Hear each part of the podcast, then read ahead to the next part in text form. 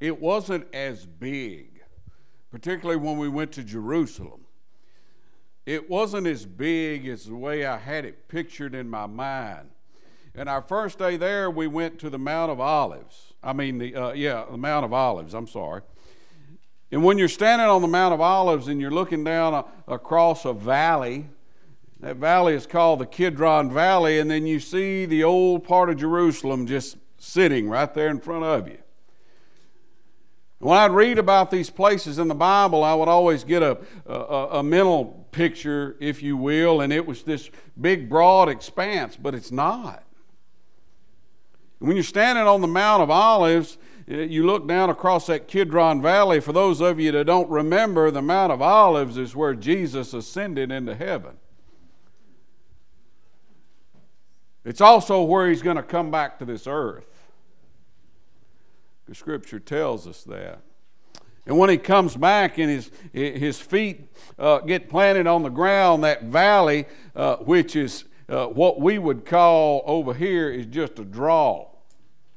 In fact, David began to ta- ask uh, uh, our guide about, uh, what, about this draw right here, and you could see the puzzled look on his face, like, I don't know what in the world this guy's talking about. And I told David, I said, he don't know what a draw is. but this valley is going to split apart when Jesus comes back and puts his feet on the ground.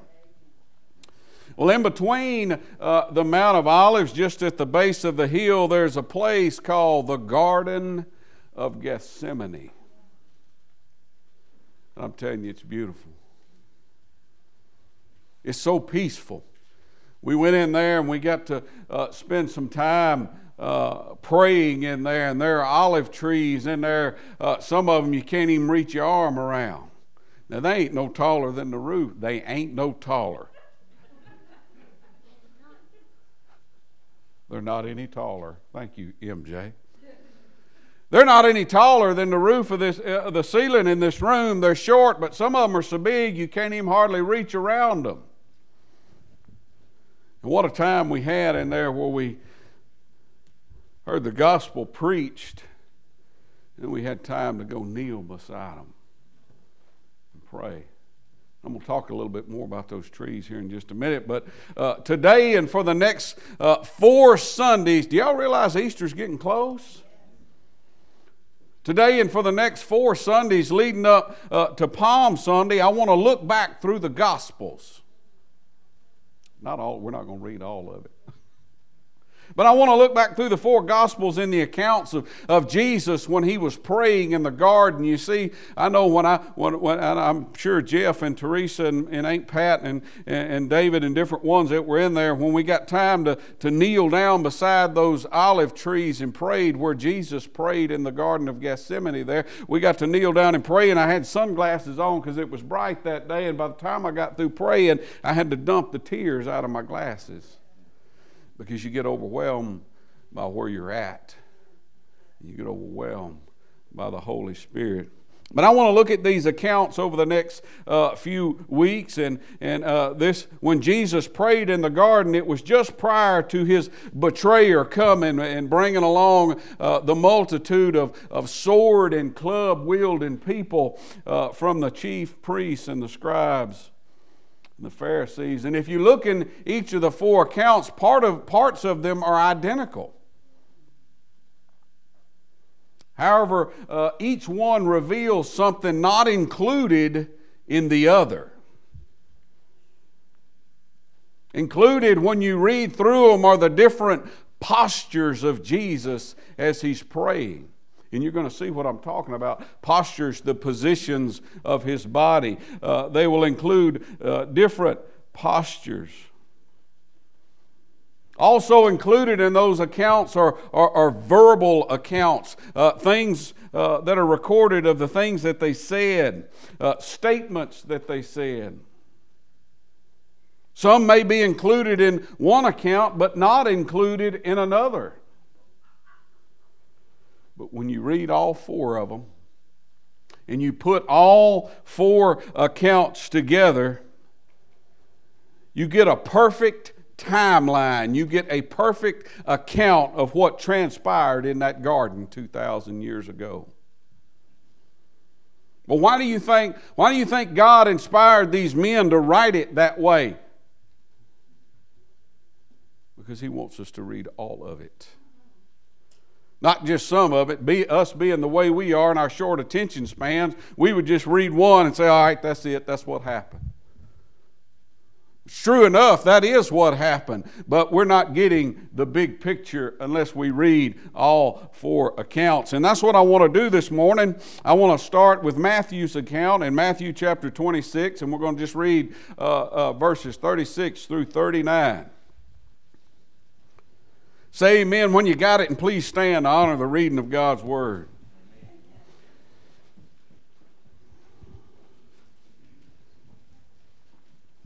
Beginning in verse 36, it says, Then Jesus came with them to a place called Gethsemane and said to the disciples, Sit here while I go and pray over there. And he took with him Peter and the two sons of Zebedee, which are James and John. They are often referred to, Jesus referred to them as the sons of thunder. And he began to be sorrowful and deeply distressed. Then he said to them, My soul is exceedingly sorrowful, even to death. Stay here and watch with me. He went a little farther and he fell on his face and prayed, saying, Oh, my Father, if it be possible, let this cup pass from me. Nevertheless, not as I will, but as you will. Father God, we're thankful this morning for our time here together. Father, for the privilege we have to open your word, Father, and be fed from it. Father, to, uh, to, to, to be able to kneel and to pray, Father, and be ushered straight into your throne room with our petitions, Father. God, we're so thankful for that. Lord, we're thankful that you're still on the throne this morning, Father, that you are still supreme God. God, I ask this morning, Lord, that you would move me out of the way. Father, that you would place your wisdom in my head and your words in my mouth, Lord, that people hear only from you. Father, that you might be glorified here this morning. For it's in Jesus' name I pray. Amen.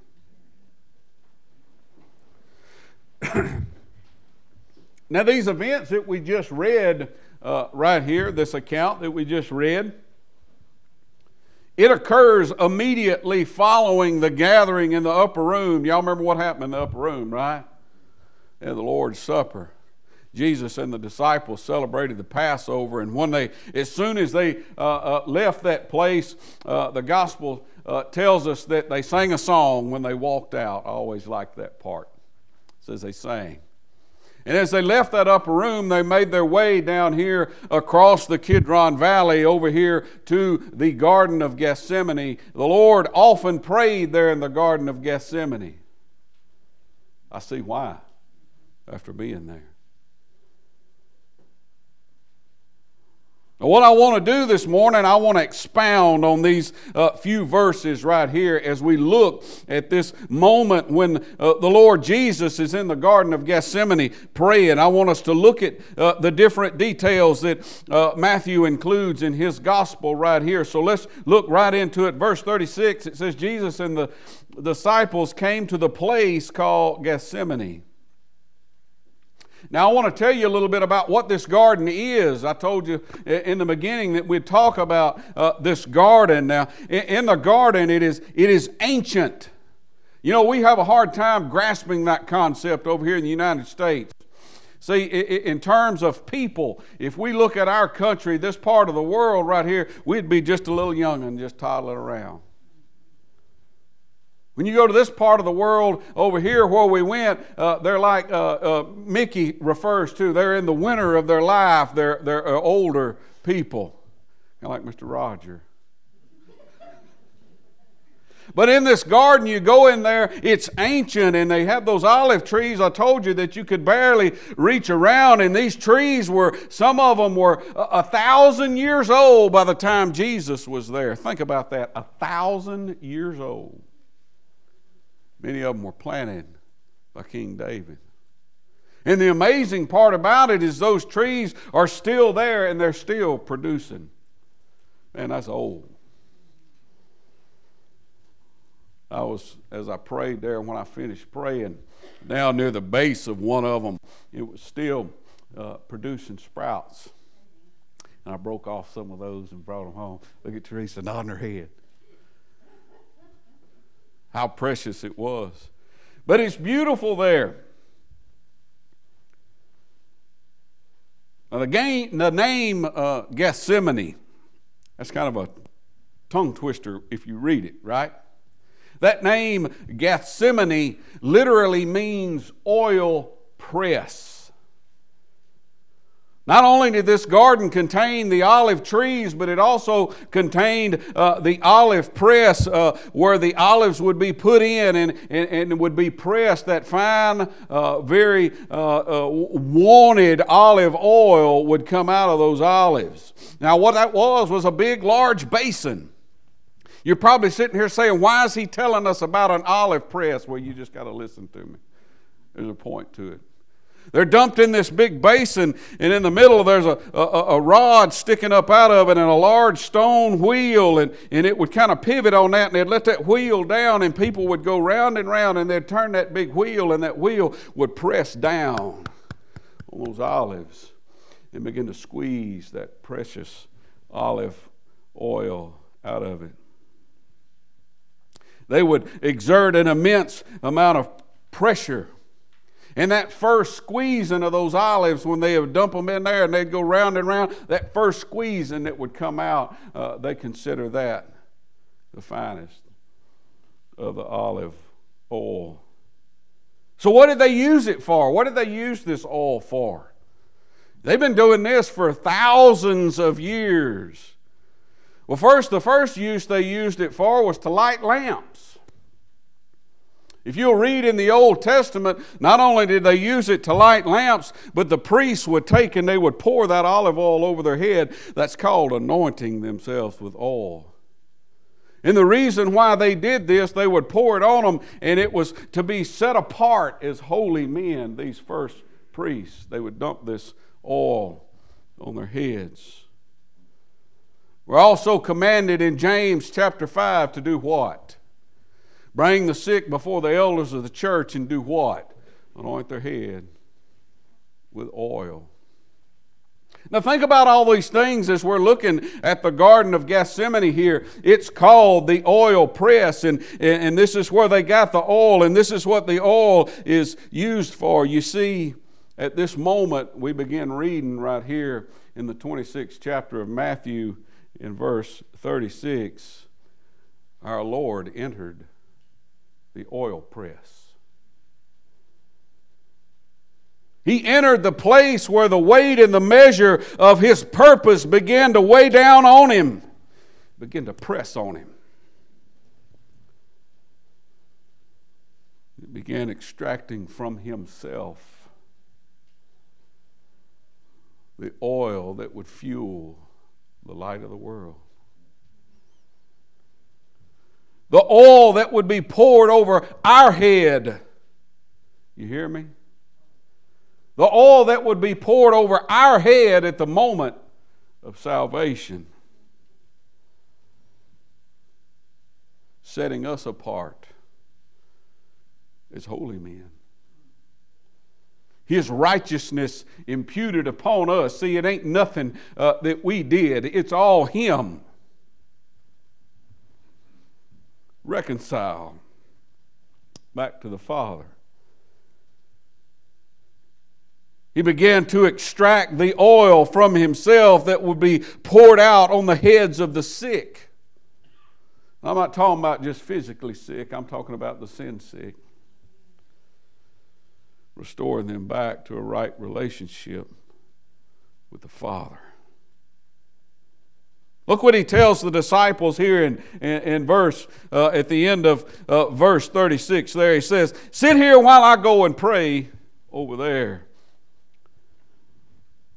Verse 37 he says he says he took uh, with him peter and the two sons of zebedee james and john it's not written there but i'm telling you who they are he began to be sorrowful and deeply distressed In verse 38, Jesus begins to feel the weight of that oil press. He says to the three that his soul is sorrowful, even to death. Now, I'm not going to dig into that part. I'm saving that for another one of the other Gospels, and I'm not going to tell you which one it is, uh, but it goes into vivid detail of just how sorrowful he is to the point of death. Can you imagine that pressure? Can you imagine that burden? That is causing such sorrow that it almost kills him. But the thing about it, this sorrow and this anguish that he's feeling uh, has nothing to do with uh, having a fear of men or the uh, physical torment that he would experience leading up to the cross and on the cross. You see, that's not why he's sorrowful. That's not why he's not afraid of that. He's sorrowful because within hours he would be separated from his Father. You see, the Father, the Son, and the Holy Spirit work in harmony. They're always connected, they work together. But for this moment in time, uh, we haven't approached it there. We'll talk about that as we get around Easter. But for one moment in time, the Son is separated. You know why he had to be separated?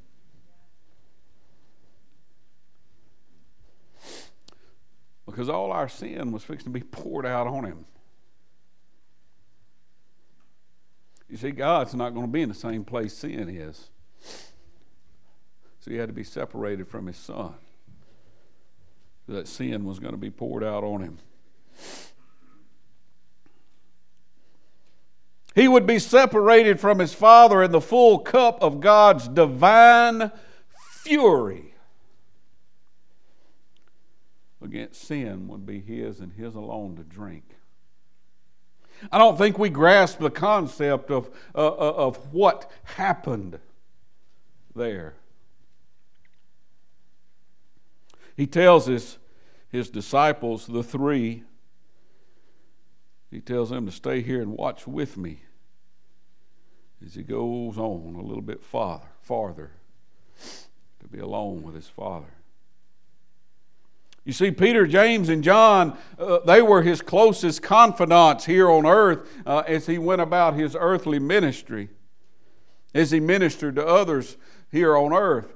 You know, the Bible talks about uh, oftentimes Peter, James, and John were the ones that were uh, uh, fortunate enough to be on the Mount of Transfiguration to see him in his glorified body. He allowed Peter, James, and John to see certain things. They were his closest confidant.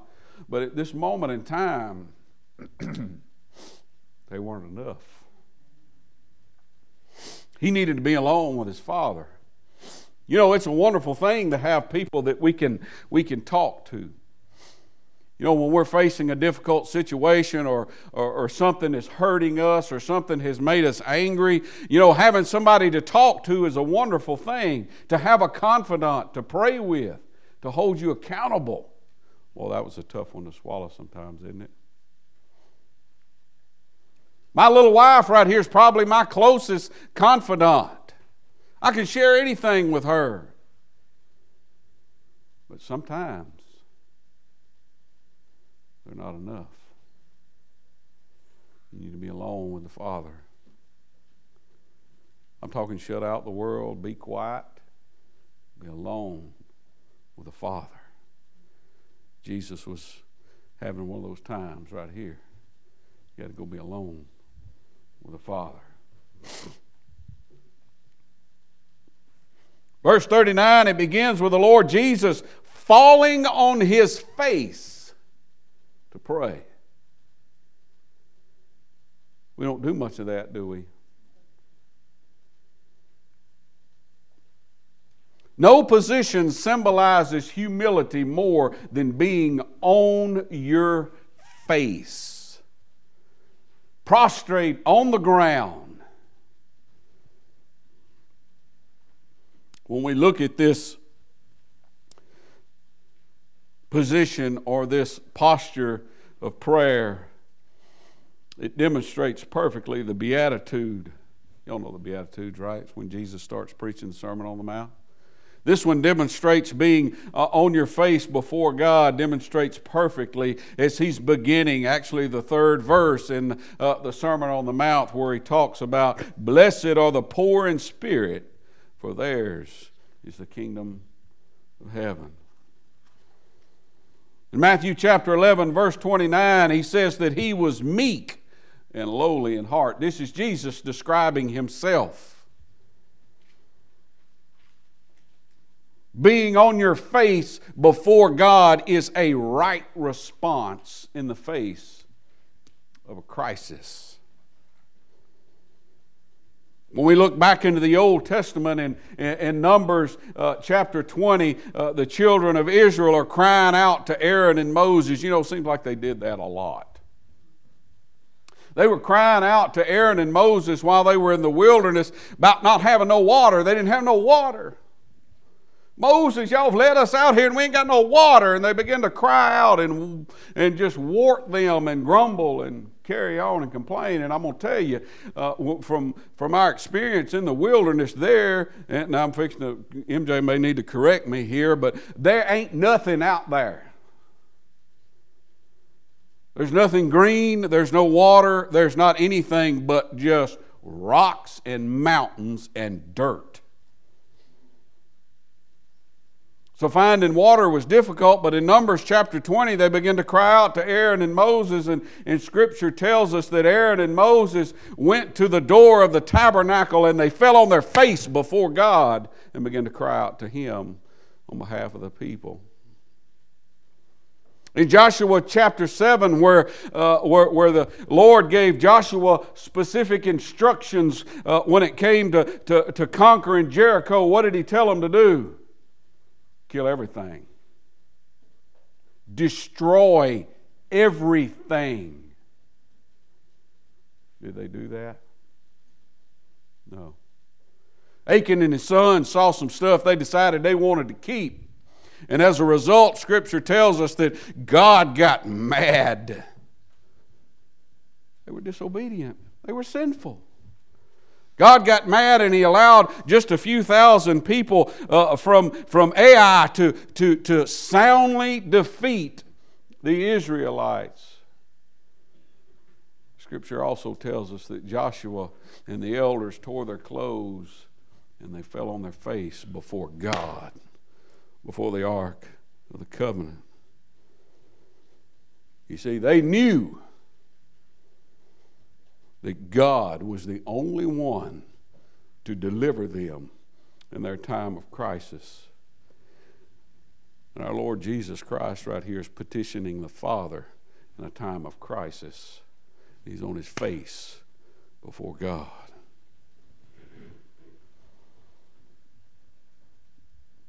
How many times do we do that?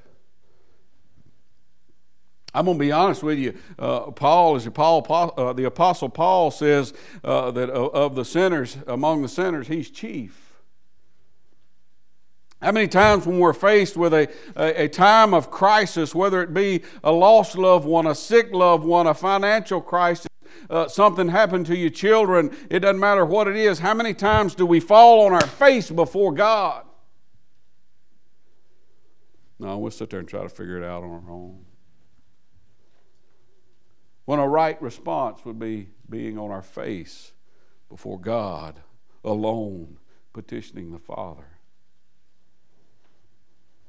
I always love the way as you read Scripture, people, uh, myself included, uh, years ago would be, Well, I just don't understand. I just don't know what to do. Not only does Jesus tell you, He shows you.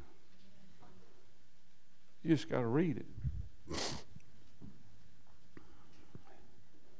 What does he say as he begins to pray? Oh, my Father, if it is possible, let this cup pass from me.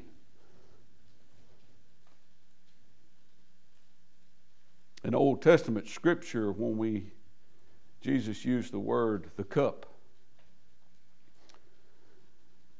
Old Testament scripture, the cup symbolized God's divine wrath against sin. You know, when you read that, you often wonder, like, wonder why did he said that? Why did he use that word? But if you dig into it in Isaiah chapter 51, uh, the cup is referred to as the cup of my fury. Those are God's words. In Jeremiah chapter 25, verse 27, uh, he speaks this of the cup. This says the Lord God of Israel. Now, I don't know about y'all, when I read that, it lets me know this is God the Father Himself speaking through His prophet Jeremiah. Look what He says. This, thus says the Lord God of Israel drink, be drunk, and vomit fall and rise no more. That tells me that drinking uh, the cup of God's divine fury has serious implications. And this is what Jesus is asking him Father, if it's possible, let this cup pass from me.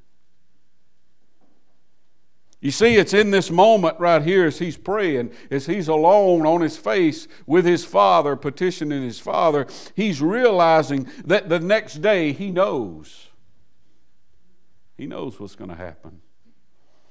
You see, he'd been prophesying this day since the time he got on this earth and started walking around. He's been talking about it, telling people about it. But he knows that the next day, that uh, as Hebrews chapter 9, verse 28 says, that he will bear the sins of many. In fact, he will bear the sins of everyone. He will also bear the fullness of divine wrath, and it will fall all on him. You see, this is the price of the sin that he bore and he paid it in full. I love that old song. Jesus paid it all, all to him I owe. He paid it all, he paid it in full. I love that song. And his cry on the cross, y'all remember what he said when he was hanging on the cross when he cried out? You see this cry, My Father, my Father, why have you forsaken me? You see, it reflects the bitterness of the cup that he was given.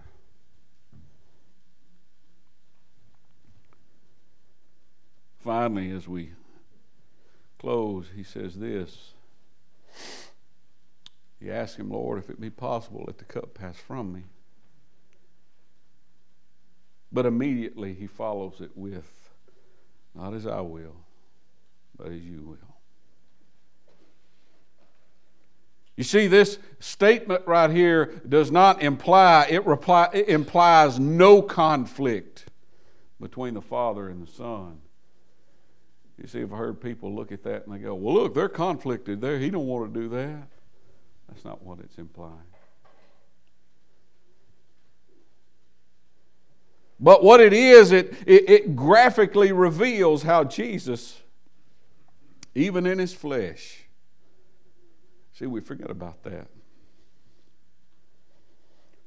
You know, we always talk about Jesus being 100% God, 100% man, but what does it mean to be wrapped up in this flesh here on this earth? It means that Jesus had the same, uh, the same drawing of this flesh. But yet he didn't surrender to it, did he? You see, that flesh still didn't want to endure that. But when he says this all in one statement, not as I will, but as you will. You see, our guide referred to that place when we were in that. He called it the garden where the decision was made. Jesus made that decision right there. Not as I will, but as you will. See, we have that, we have that decision before us every day every day. Anytime this flesh uh, wants us to go uh, down a different path, we have that option. We have that moment right there where we can say, Not as I will, but as you will. You see, Jesus, even in his flesh and in his humanity, he surrenders his will to the will of the Father in all things, right up to death. This morning, you may be here this morning.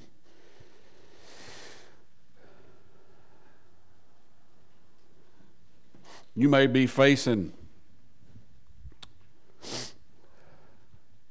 a serious crisis. Thank God I don't have to be faced with the crisis of bearing the sins of humanity. But you still face crisis here nonetheless. Maybe you like I've been sometimes, tried to figure it out on your own, tried to figure out a way to make it better, way to fix it.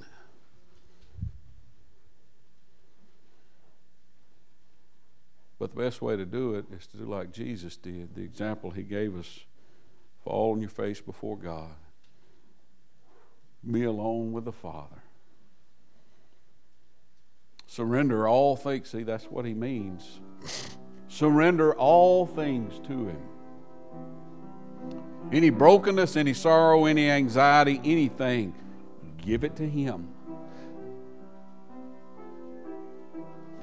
Maybe you're here this morning and you've never surrendered anything to Him.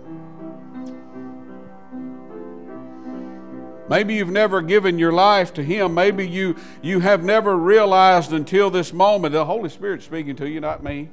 Maybe you've never realized, but the Holy Spirit has been telling you, hey, you're lost. You're a sinner. You've never, you've never surrendered anything to the Lord.